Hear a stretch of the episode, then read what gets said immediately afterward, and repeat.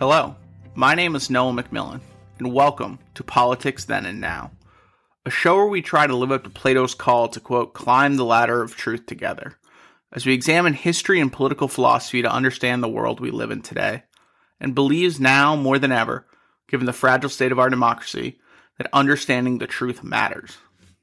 In our last episode, we talked about how, according to Locke and the founders, people in the state of nature would choose a government that would protect their natural rights of life, liberty, and possessions in exchange for giving up their right to enforce the law of nature. That is Locke's version of the social contract. We finished by teasing that sometimes, in case of emergencies, the government gets to break its own rules. We're going to talk about both more today because the president's increased use of emergency powers has become largely more accepted since 9 11 which is concerning to many ardent supporters of limited executive. For example, was President Trump's reallocation of military funds to build a border wall legitimate because he declared it an emergency? How about his impeachment defense that the president gets to decide what's in the best interest of the country can mean what's in the best interest for him? And finally, how legitimate are the COVID 19 government enforced shutdowns? Do any or all of these define government overreach? There are few words for when the government gets to act outside of or in violation of its own rules, such as emergency powers or freedom of movement. But we're going to call it what Locke does prerogative. What does this have to do with the social contract? Well, prerogative is actually at the heart of social contract theory. Thomas Hobbes, the first social contract theorist, comes up with the idea in response to years of tumult going on in England, culminating in the Civil War, also known as the Great Rebellion. There are a lot of factors included in the start of the war, which are rooted in disagreements between Parliament and the King, and are quite interesting. But in terms of political philosophy, one thing sticks out most who gets to decide when there's an emergency? And, as we'll see, Hobbes, in the 1651 masterpiece Leviathan, answers this question very differently and presents a very different social contract than Locke does about 40 years later. The question of prerogative certainly wasn't new to the time of Hobbes, but the answer to the question of who gets to declare an emergency was not set in stone. Going back to the Roman Republic, the Senate would declare an emergency, then appoint a dictator, which means he says. Yes, that's where the word dictator comes from, who would be in charge for chunks of 6 months at a time and or the emergency was deemed over. Believe it or not, the system worked great for over 400 years before Julius Caesar decided he deserved to be dictator for life. We'll cover the Roman Republic and its enormous influence on our current political life in depth in future episodes. In times more modern to Hobbes, the king claimed that God had given him the right to declare anything an emergency, even without Parliament's consent. This came to a head in what is famously known as the ship money trial. In the 1630s, King Charles, having spent lavishly on himself and in need of money, declared that there was an emergency, circumventing Parliament, and levied ship money taxes, which were a law that hadn't been used for hundreds of years. But a man named John Hampden didn't buy the king's excuse of an emergency and said he wasn't going to pay. So thus it came to the court. Who gets to decide if there is an emergency, the king or Parliament? Hobbes then comes along years later and says that the king is, in fact, in charge of declaring emergencies and that his word is irrefutable and not for the reason people thought at the time, which was that the king's authority came from God. No, the reason that whatever the king says goes is guess what? You already agreed to it. So when the king says he needs those ship taxes, he's right, because you already said he was. That's what, to Hobbes, the social contract determines that the sovereign can do, which is whatever he wants within the laws of nature. You might be tempted to think of this idea as archaic and ridiculous, but I want you to please be open minded and think about the merits of this argument I'm going to lay out. Because you can't justify our current liberal Lockean social contract without being able to refute the ideas of an absolute sovereign. To get to understand Hobbes' conclusion, let's start at the beginning of his argument, which is in the state of nature. His opinion of the state of nature is very different from Locke's that we covered in last week's episode. So let's get into it. To Hobbes, everything is about motion. It's about things colliding into each other and creating cause and effects. So all our actions are driven by our passions, that which causes us to feel good or bad. And all voluntary action is us using reason to fulfill our appetites and aversions. He's what's called a moral relativist. meaning that what we call good is what makes us feel good and that we desire, and evil is what makes us feel bad and that we despise. Nothing is naturally good or bad, except peace. Peace is good. This will come into play later, so store it away. Like Locke, Hobbes believes all people are born equal. He defends this by saying no one is strong enough or smart enough to have complete dominion over everyone, and that weaker people can still kill stronger people, as well as a stupid person can still fool a smarter person. Because we are all equal, he calls us diffident, which means modest or shy, resulting in a lack of self confidence. What does this diffidence result in? War. Since people are of roughly equal powers and want the same things from nature, where such things are scarce, we must all compete for the same things. In this condition, nothing can be unjust. Force equals validity. All have a right to whatever they judge necessary, including the lives and bodies of others. This is, to Hobbes, the state of nature, and it sucks. Everyone is everyone's enemy. In the state of nature, which is the state of war, there is no room for industry or agriculture, and life is, quote, solitary, poor, nasty, brutish, and short, unquote. And as a result, every individual who lived in it, if given the chance to leave, would. So, right off the bat, we see a difference between Locke's state of nature, which is peaceful and separate from the state of war, and Hobbes, who says the state of nature is a state of war. What's the law of nature to Hobbes? You have a natural right to preserve yourself and are obliged not to destroy yourself. You don't have to worry about preserving the rest of mankind, like Locke says. And you conclude, as a general rule of reason, that it is rational to seek peace as far as it can be hoped. But if it fails, defend yourself with war. So, how do you get out of this horrible state of nature? You agree to the social contract and join society. What does this look like? Well, when you and a bunch of other people are ready to have peace, you'll lay down your right to all things and be happy with your liberty amongst other people being the same as you'd want their liberty to be against you. We make this deal with the community for peace. But the problem with the state of nature is that there is no one to enforce this or any other deal.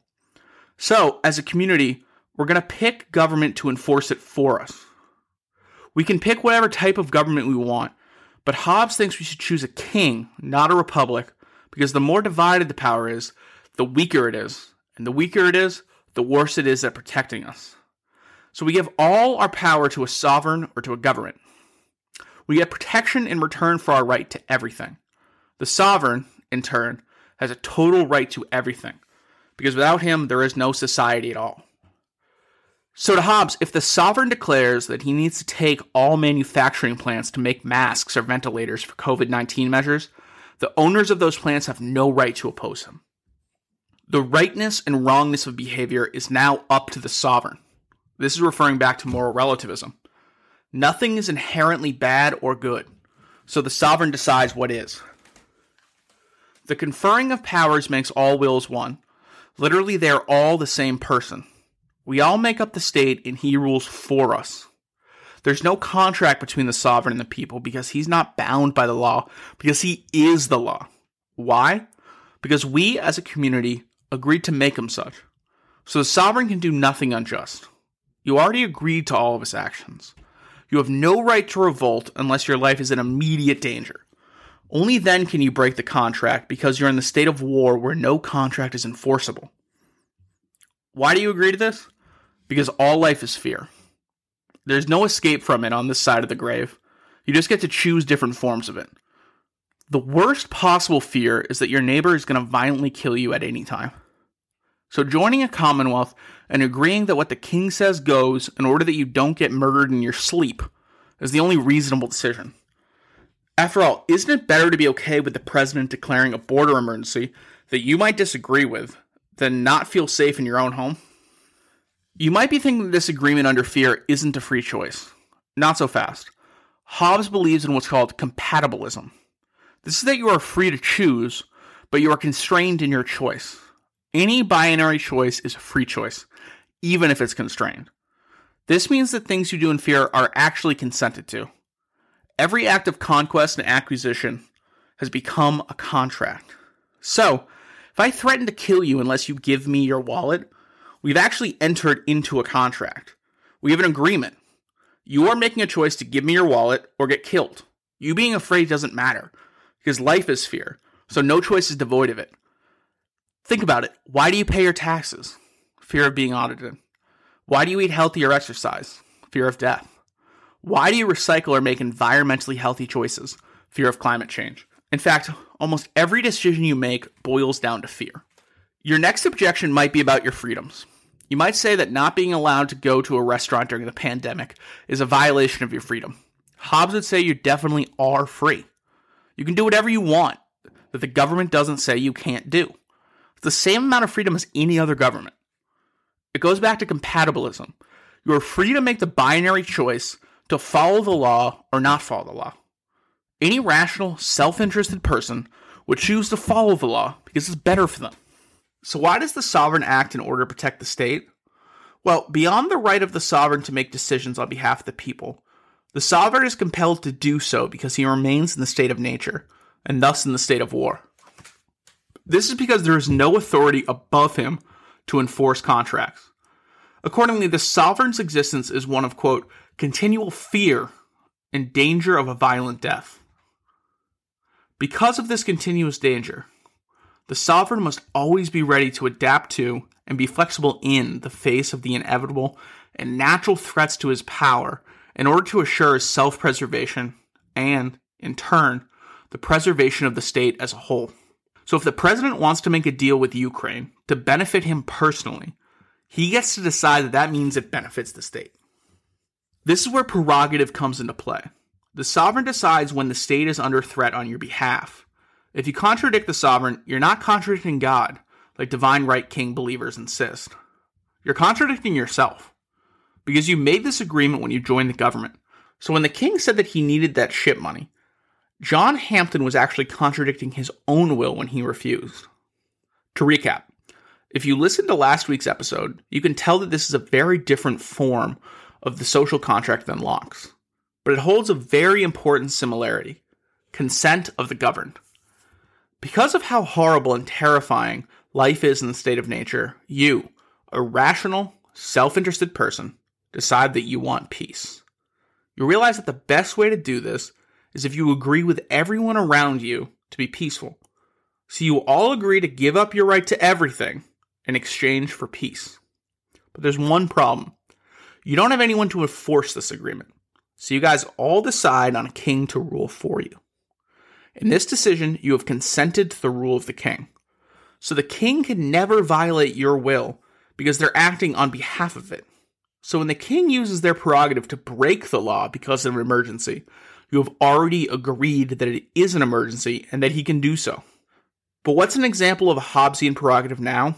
As I mentioned briefly, it's President Trump's border wall.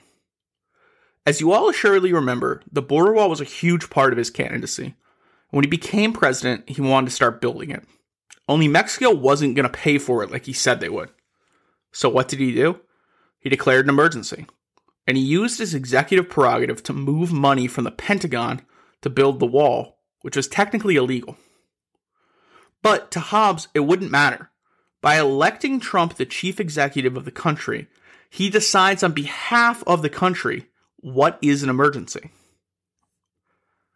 I know that was a lot, so let's take a deep breath, okay? And move on to Locke.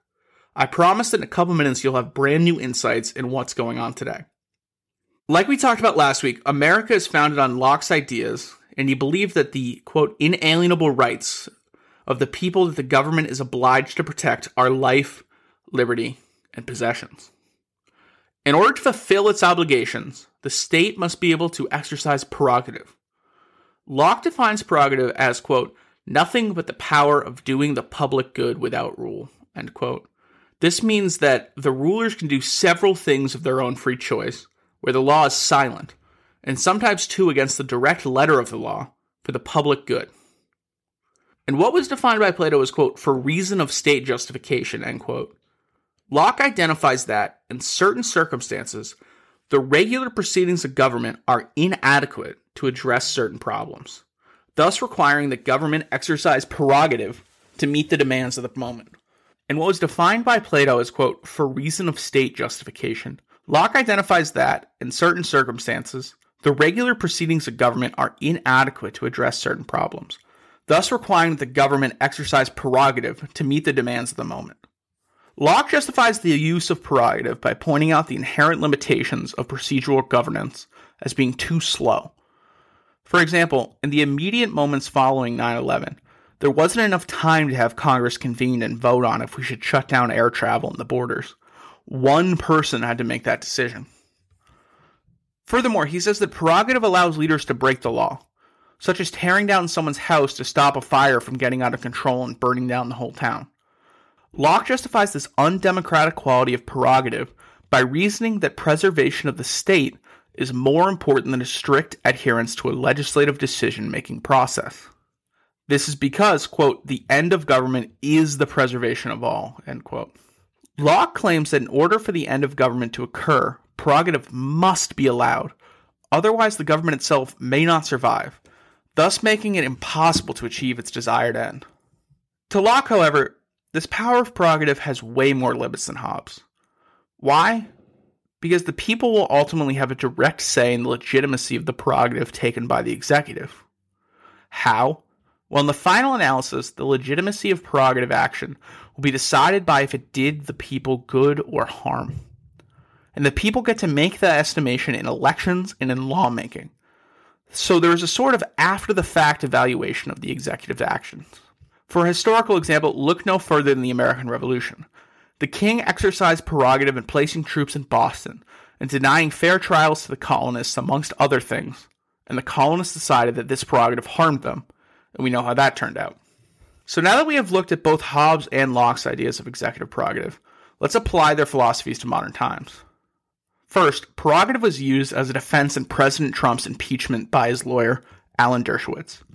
He claimed that in attempting to create a quid pro quo with Ukraine in exchange for information on Hunter Biden, the president was using his prerogative to act in his own best interest, which is inherently the best interest of the state.